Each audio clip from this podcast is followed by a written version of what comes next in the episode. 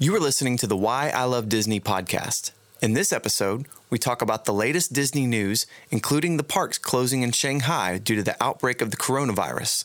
Also, we discuss David's continuing Year of Disney challenge and his exploration of early Walt material, reaching all the way back to his Kansas City days. Are you ready? Let's go. People trying to figure out what's fair. Some people think lottery is fair. Let everybody walk in and hit the app, first come, first serve. And then other people are like, well, yeah, but I'm willing to stand in line for 3 hours. Yeah. Somebody that came after me shouldn't get in first. And early bird gets the worm, as they say. I recently stayed in line for 12 hours for free chicken sandwiches at Chick-fil-A. So, I mean, I would be really bummed if they made it a lottery after I'd slept all night in a parking lot. I know. I actually thought about that when I knew you were doing that for the opening of Chick-fil-A. Is there a Chick-fil-A in Disney World?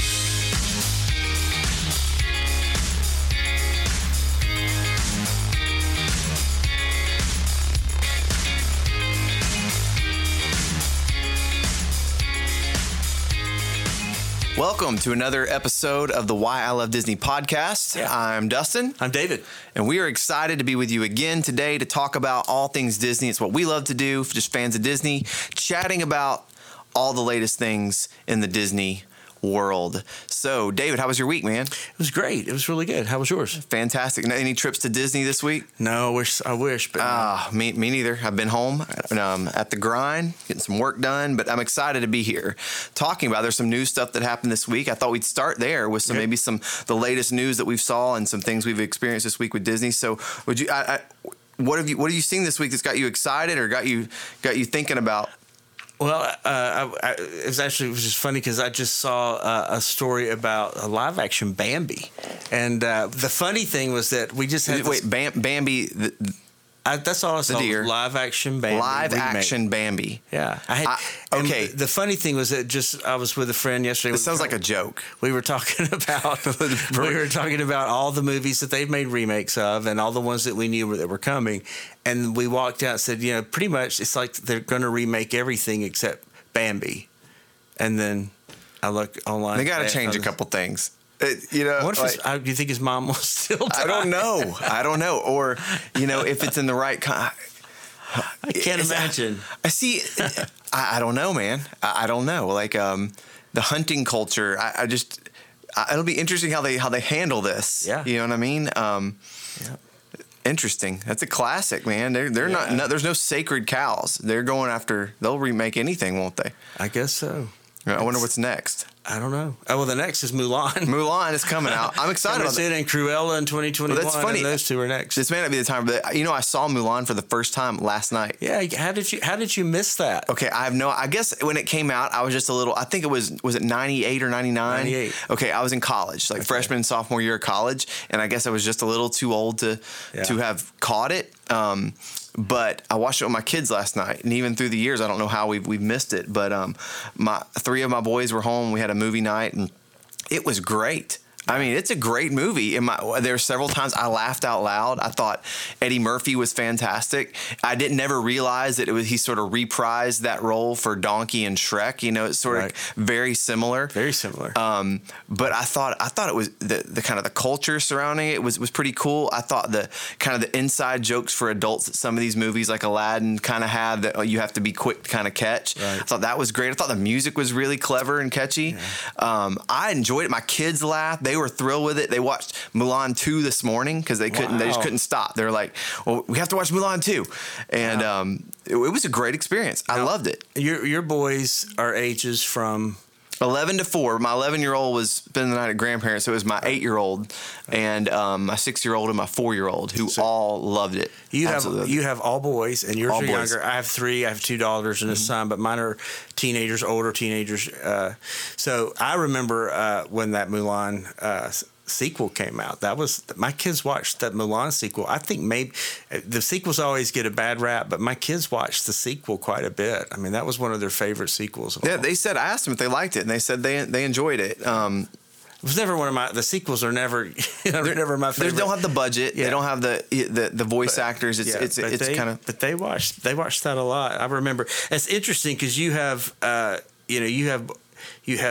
four boys, and again, I had having two daughters, what our kids watched was probably different, and it's always interesting to hear what they thought, and because four guys watching Mulan for the first time. Well, they were really kind of, it was awkward during the scene where Mulan is taking a bath in the river or the and then all these other soldiers sort of come and join her, and I'm like, all of a sudden I'm nervous. You know, I know it's Disney, it's a cartoon, it's been I really don't know a lot about the movie, and it's awkwardly funny. It's hilarious. But my kids, I'm watching them, and they're like kind of squeamish, and they're looking around like they're not sure if they're allowed to laugh or not. And but it was great. It was really kind of it was a well done moment that kind of, I think part of the awkwardness of it all really gets across kind of the comedy aspect, and also kind of the things that a girl in that situation would struggle with. Right. But I thought it was great start to finish. The characters were great. It was funny. All the things you want in a Disney movie. I mean, it's great. You got a new remake coming, and I'm excited because I think there'll be things different. I was sitting there thinking, I think it will be probably overthinking while I was there. Like there were certain jokes and phrasings in some of the songs where I'm thinking, I wonder if this would be made like this in 2020. Right. You know, there's times change, cultures change, our politics today are different.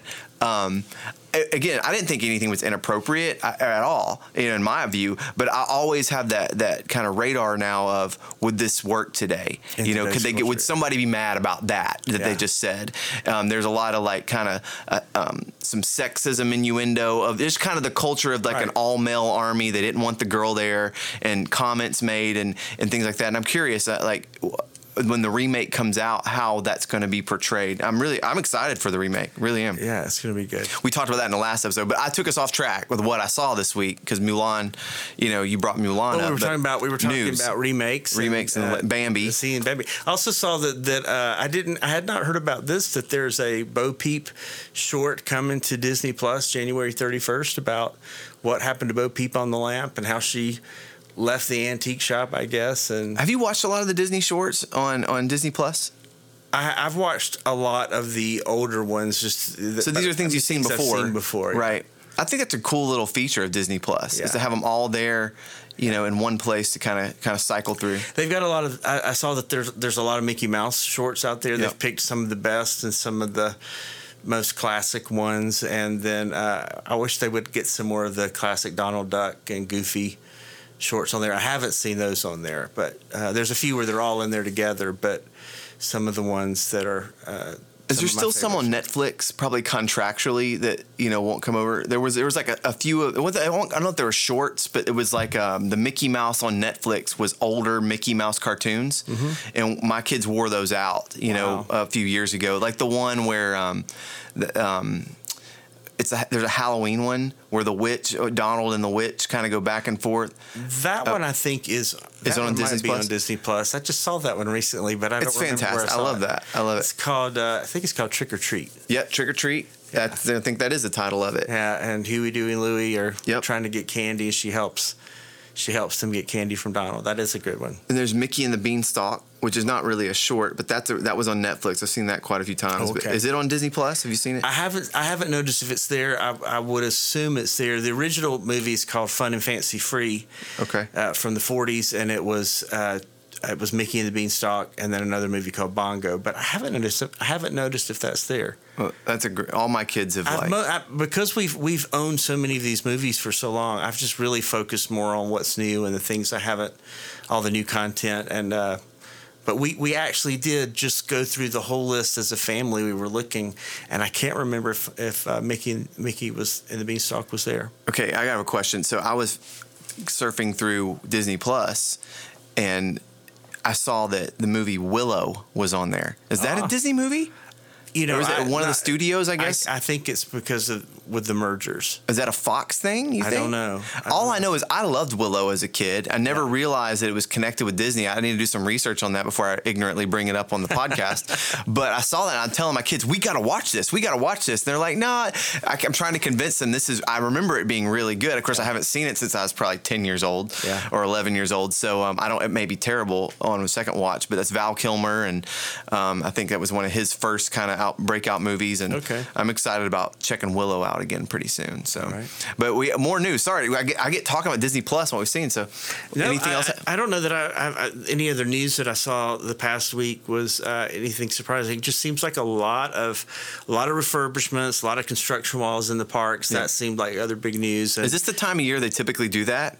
Well, I know a lot of the things like Splash Mountain usually get refurbed in the winter, and Grizzly River Run, and even the water parks, I think, typically get their refurbishment. The season where it's less traffic. It seems like more than ever. Maybe because even when we were at Epcot earlier in January, I mean, there are just so many construction things going on already. So if Test Track is under refurbishment, and I know that Spaceship Earth is going under a big refurbishment, it's like, man, there's going to be a lot down and a lot. It's like, man, it's hard to figure out how to plan a trip if you're trying to go off season. Yeah. When things close, it's like, how do you? So crowds are down, but maybe some things will be closed. Crowds are down, but your favorite ride might be closed. So we typically, unfortunately, only get to go when the crowds are. I mean, we're either there spring break, fall break, Christmas break, or in the summer, and so we're there when the crowds are there. So we usually don't deal with a lot of. When we were there, the train was closed because of Tron construction, but I think that was the only thing that was even down while we were there. Move to Florida. We should move to Florida. I'm working on it. No, I'm not.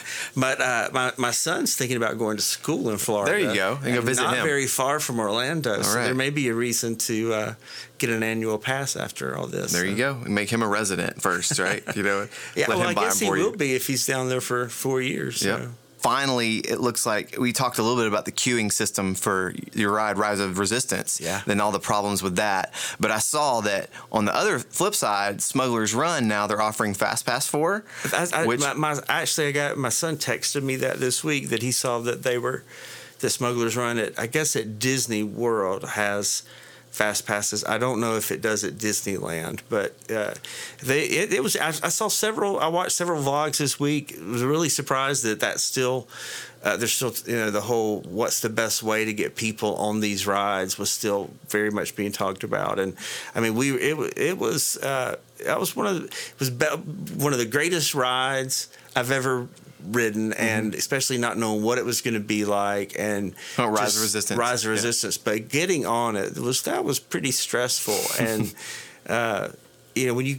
I can't even imagine what they're dealing with when they got that many people coming to the parks. Everybody wants to ride that ride, and to think that you might be down there a week and not be able to get on that ride is just it's crazy. Yeah, if I went, you think you for someone like us who live a little bit away to make that effort and investment and go in and not be able to ride, that would be a big deal for me. Well, I think I told you, and when we went down there, we had been told, you're going to board with the app, and then basically first come first serve, whoever gets through the gate first. And we were like 10th in our line. I think I don't know how many lines there are getting into Hollywood Studios, but maybe 50. I don't really know. I actually tried to look it up, but I couldn't find out how many. Where you do your Magic Band, I couldn't find out how many there were, but maybe 50. We were like 10th in our line, so I'm thinking maybe there's 500 people in front of us, and we got there 2 hours before park opened. By the time park was getting close to opening, I mean, there were thousands behind us. I mean, it was a huge crowd, and so we think they're going to open at 7 and let everybody in. We're going to hit that app. Then they let everybody in instead at 6:30, and there were a lot of locals and people that were there for their second and third time trying to ride the ride that were completely caught off guard because no one had seen them do this. They thought, wait a minute, and so when everybody's going through the gate and hitting the app, well, it's not live till 7, so. There was 30 minutes of this massive packed-in crowd in the street of Hollywood Studios, and people are trying. No one knows what's going on, so people are trying to break in front of each other, and it was just so congested. And you're just wondering, like, am I going to get on? I mean, and we did meet people that we got there at 5 a.m, and we met people that walked up at 6:30 who got on the ride hours earlier than we did. We were in boarding group 76. The woman right in front of us was boarding group 61, and we met people in the day that walked up at the gate near 7 o'clock, and they got boarding group like 29. And so I was just wondering, man, I wonder how many people didn't get on at all. Yeah. And it probably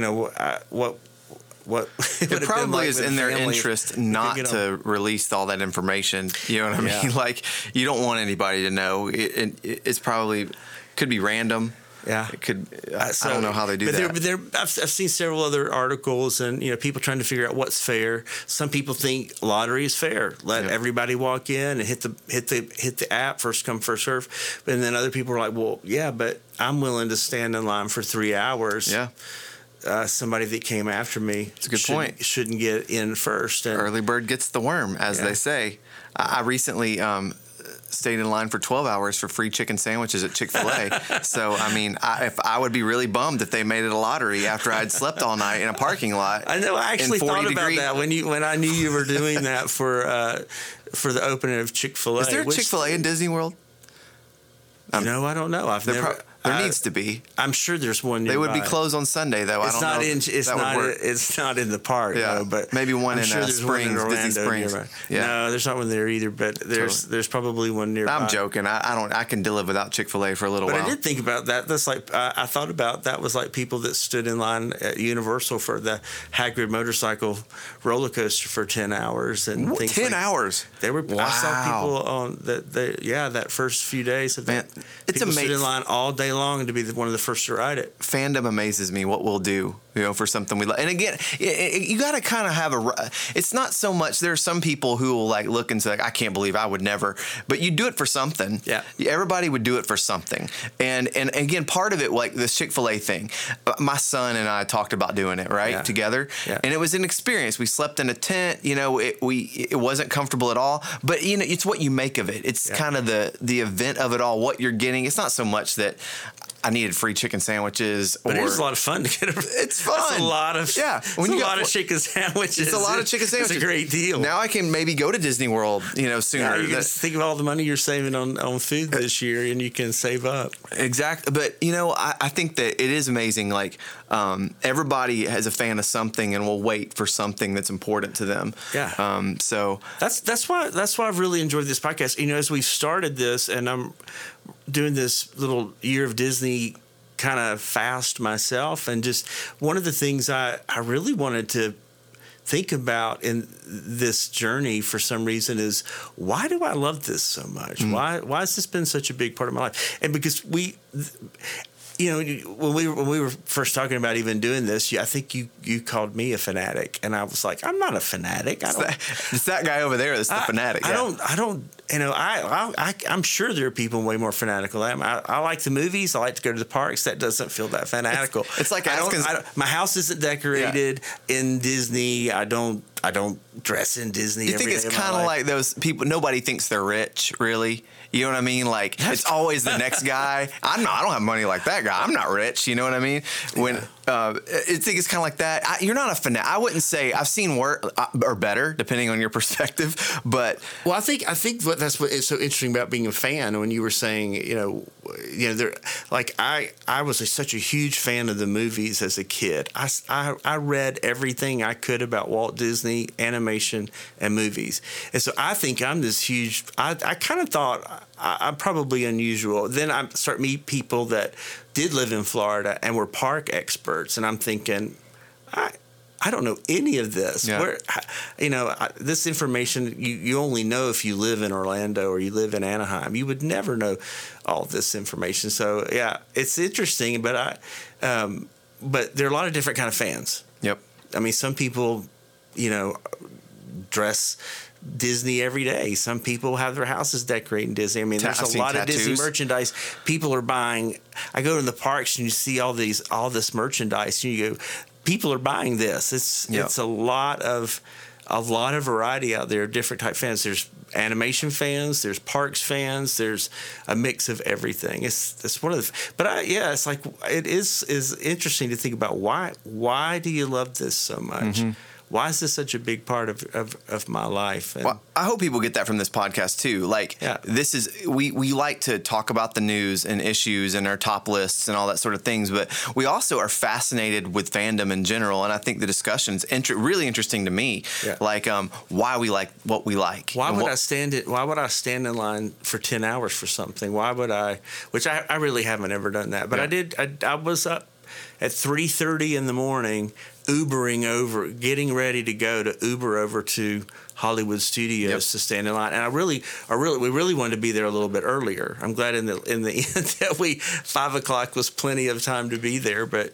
Well, in a future episode, I'd love to do a list when we do some list podcasts, like favorite restaurants, because there's a restaurant in Disney Springs that I go out of my way anytime I'm in the Orlando area or in Central Florida, even if I'm not going to Disney, that I'll try to find a way to get to. Is it still there? Oh yeah, I went actually this past summer. Like things are changing constantly.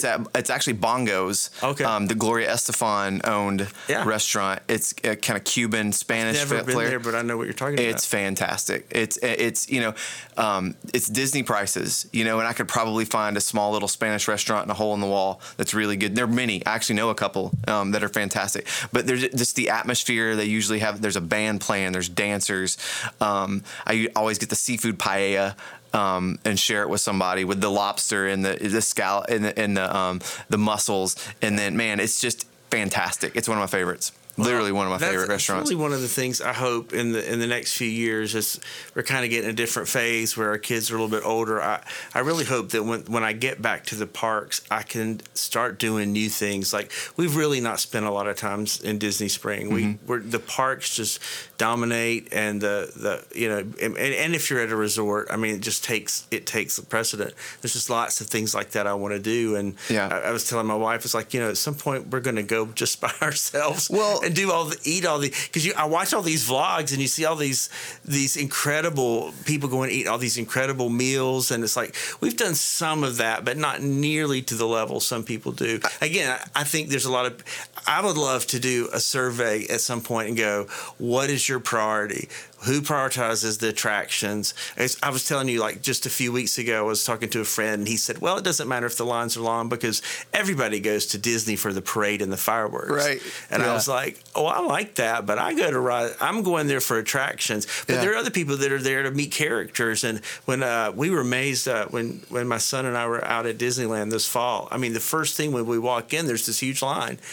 And we were like, what's the line for? And it was people already stopping for a photo op with this big Mickey jack-o'-lantern first thing in the morning. And it was literally, it had to have been a 45-minute line. Wow. That people were, first thing in the morning, they're already lined up for it. Yeah.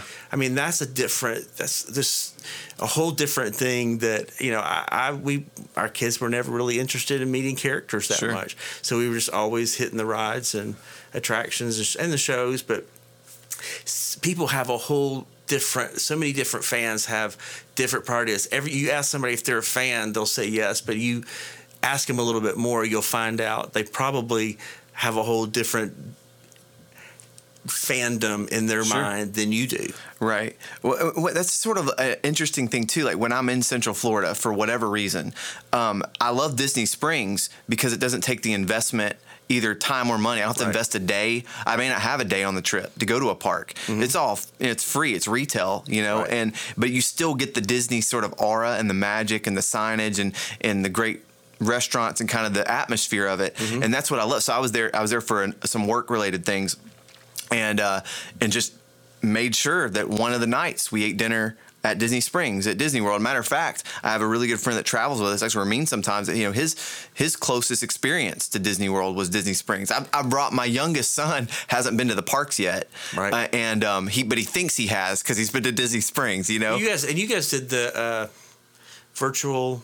Oh, yeah, the Void VR? Yeah. Oh, that's there. See, I really wanted to do that really bad this Christmas, but we just couldn't work it out. We should talk about that. But here's the thing. Like, when you're down, if you've already – I feel like it's one of those, like, if you've already invested so much to be in the parks, right. You spend your time there. You pay for that ticket in that park. Yeah. And you're already dealing with the crowds. So everything you're doing, you're going, okay, I want to go do that, but we probably won't do – Frontierland.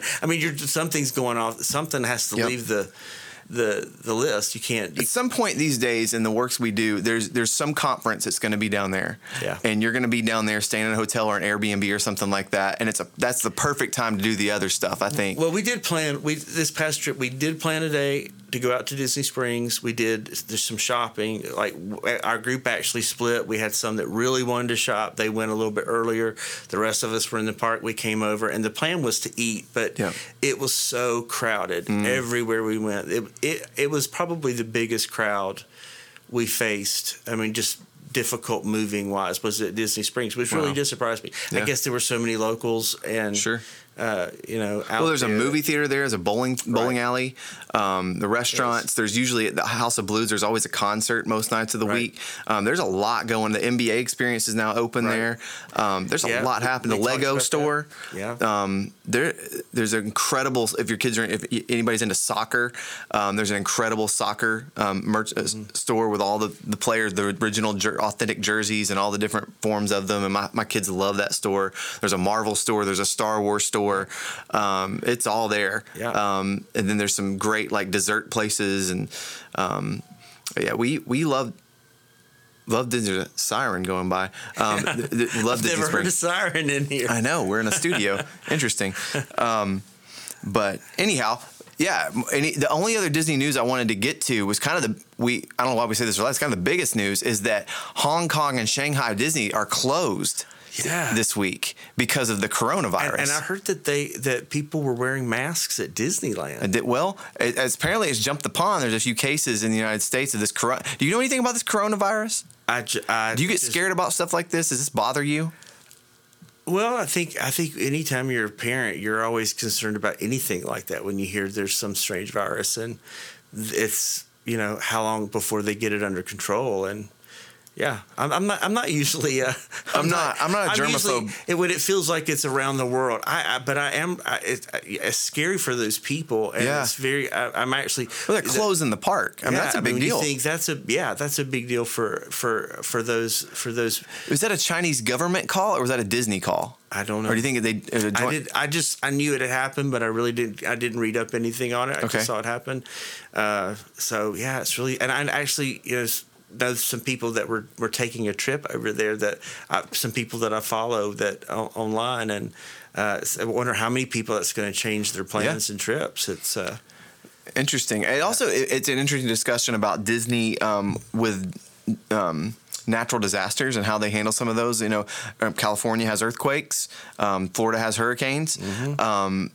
In the past, I know they've shut down for hurricane warnings. Mm-hmm. I assume as Disney, do you know of any Disneyland closures for? I'm not sure about Disneyland, but I definitely knew that for some of the hurricanes they've closed for a day or so. When you were growing up, do you remember living in Florida, the park ever closing? I don't actually. I'm sure I remember Andrew. And Andrew was a terrible hurricane for South Florida. But you never know how those things are going to turn. Yeah. And we lived of course, right between Tampa and Orlando. Okay. And where I lived, we had very little impact. We got out of school. And but I feel like Disney probably closed that day for Andrew. But and I'm sure they have after that. But I don't remember. I don't really recall. Well, I know they've built it to withstand, things. And, there's a big myth that the castle disassembles in case of a hurricane. There's a big myth about that online. I see a lot of myth debunking videos, and that's always in the list that, no, the castle doesn't come apart. It's like a transformer. Or go underground. It's on a hydraulic system. That people think it. Yeah. I think probably people know it's hurricane. It's built to withstand a hurricane. And so they assume, well, it must go underground or something, but I don't think any of that's really true. So you're in the middle of your year with Disney, and I'm not at the middle. I'm still at. It's January. You're at the beginning of your year of Disney, but you're in the process of your year of Disney. And I'm moving slowly. I'm kind of surprised how slowly I move. But honestly, I think I've never coined this or heard this phrase coined before. But I think there might be something called Disney lag. Like when you come back from a Disney trip, like you're so exhausted. Like I really was coming back from that trip and I was going to hit all this material that I was going to watch. And it took a few, because I come back to work. I had a huge work schedule right back from the trip. But I'm making my way through. I mean, my goal is to, I'm starting at the beginning. I'm trying to watch as many things as I can. And I'm reading some books too. Like, so what I decided to do is I'm going to try to watch as much material as I can that Walt created. I'm really, from a kid, was fascinated with Walt and Walt's story, how all this came about. That's a lot of my fandom is based on his story. It just, as a kid even, it just really fascinated me. And so I love reading biographies. I found this cool book called Walt Before Mickey. And it all focuses on a 10-year period, 1919 to 1928, when he goes, when he creates Mickey Mouse. So it's all about all the things he did before Mickey Mouse, the rises, the falls, the successes, the failures, everything he did, and it's really fascinating. And so as I'm reading the book, and it talks about the first thing he created were this series of films called Newman Laugh-O-Grams. I think we talked about this last time. These short little 1-minute things for a local news. For a local theater, little newsreels. Then he goes on to develop this series, first animation he's ever done. And he actually, fascinating that he actually draws this. Like he's not just in later years where he's hiring artists. He's doing a lot of the work and doing a lot of the drawing himself.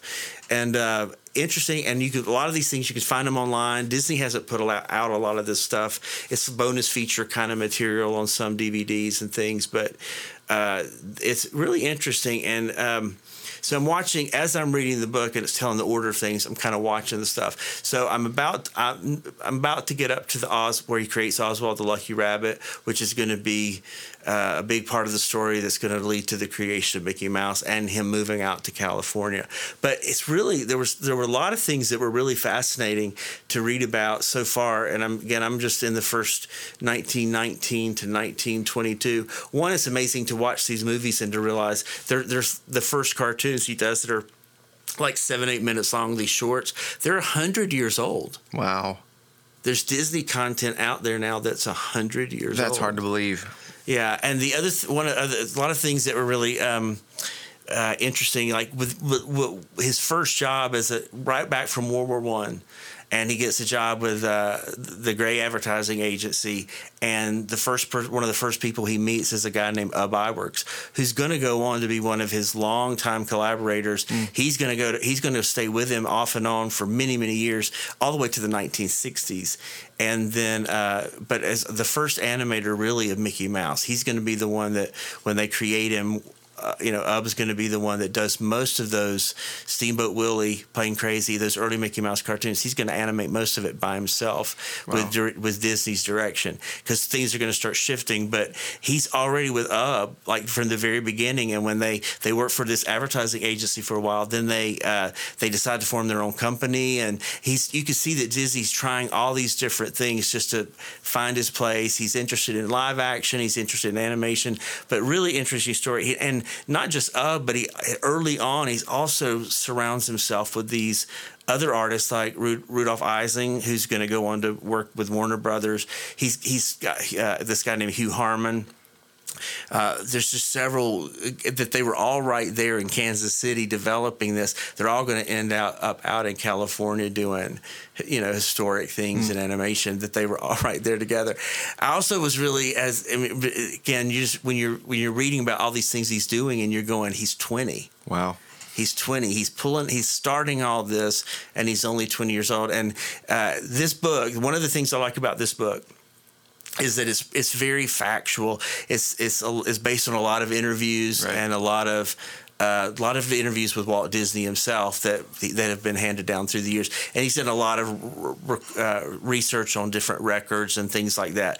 But it really shows a lot of information, just the people that surrounded him, the people that really believed in him. So even when he's going through these rough financial things, he develops these Laugh-O-Grams, this series of animated films. and the distributor goes bankrupt. So basically he's done all this work. He has no income coming in, and basically he's going to go bankrupt.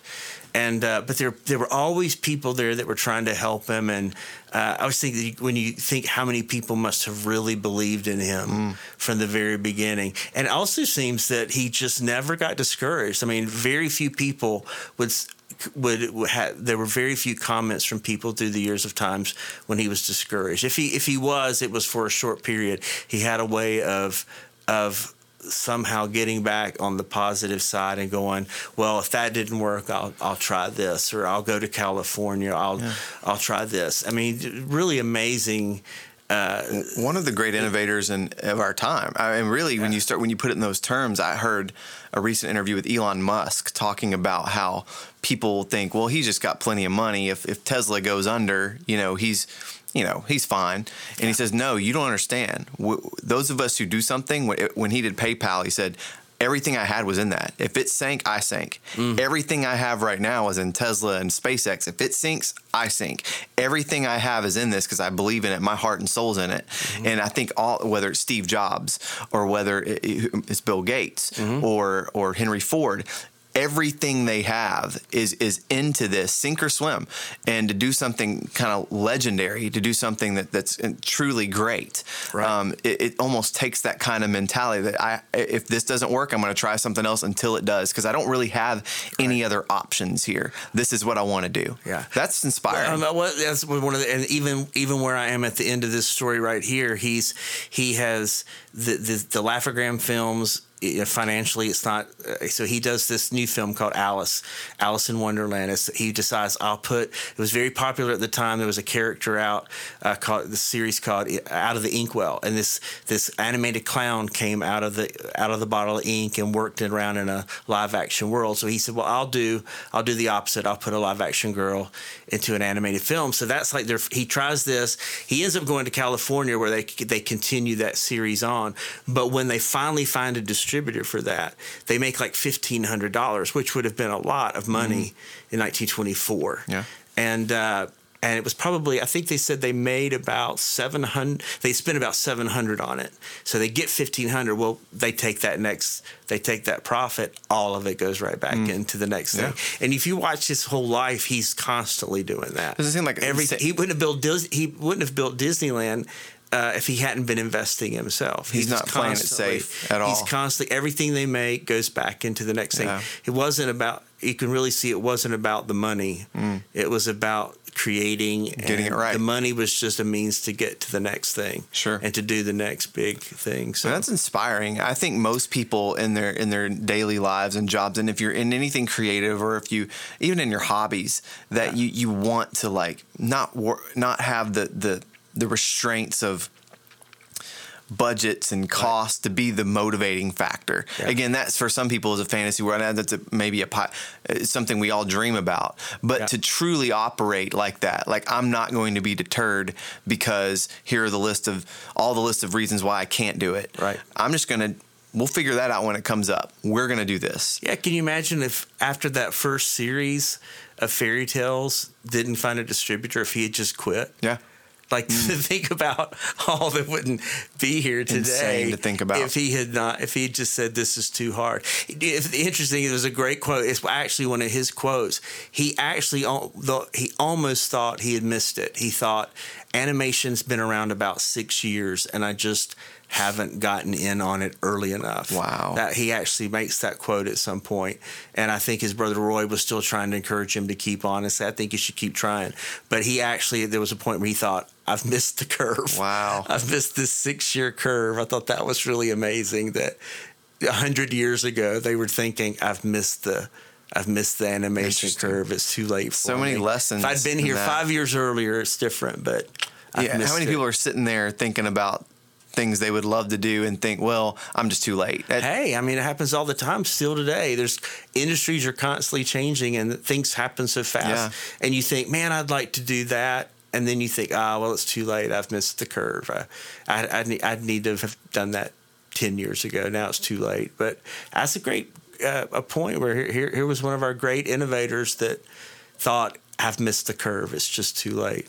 Maybe I go into live action. I just do something else completely different. But yeah, there seemed like there was a season there where it could have all gone up in smoke. Oh my goodness. But I think this is a great place kind of to wrap it up. I mean, when we talk about why I love Disney, as you sit and we have this conversation about that in particular, what you're reading, man, I love Disney because of the way it inspires me to dream. It inspires me in my creativity, inspires me in my business. That you just telling me right there makes me want to I want to go work harder. Yeah. I want to put more effort into the creative things that I do and not worry about all the reasons why I can't do it. It's incredibly inspiring. Yeah, and I think Disney as a company, that's kind of become woven in their culture, just everything they put out with excellence. And it's just kind of the spirit of Walt Disney that, no, we're going to do things right. And everything else will take care of itself. Yeah. That's inspiring to me. And that's why I love Disney.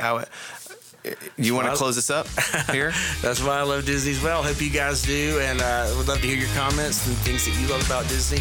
Always, you can check us out on our webpage, whyilovedisney.com. And let us know why you love Disney.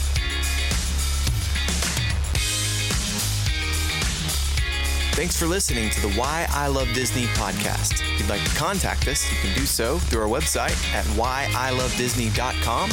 You can also find us on Twitter at Why I Love Disney. Have a great week. We'll see you next time.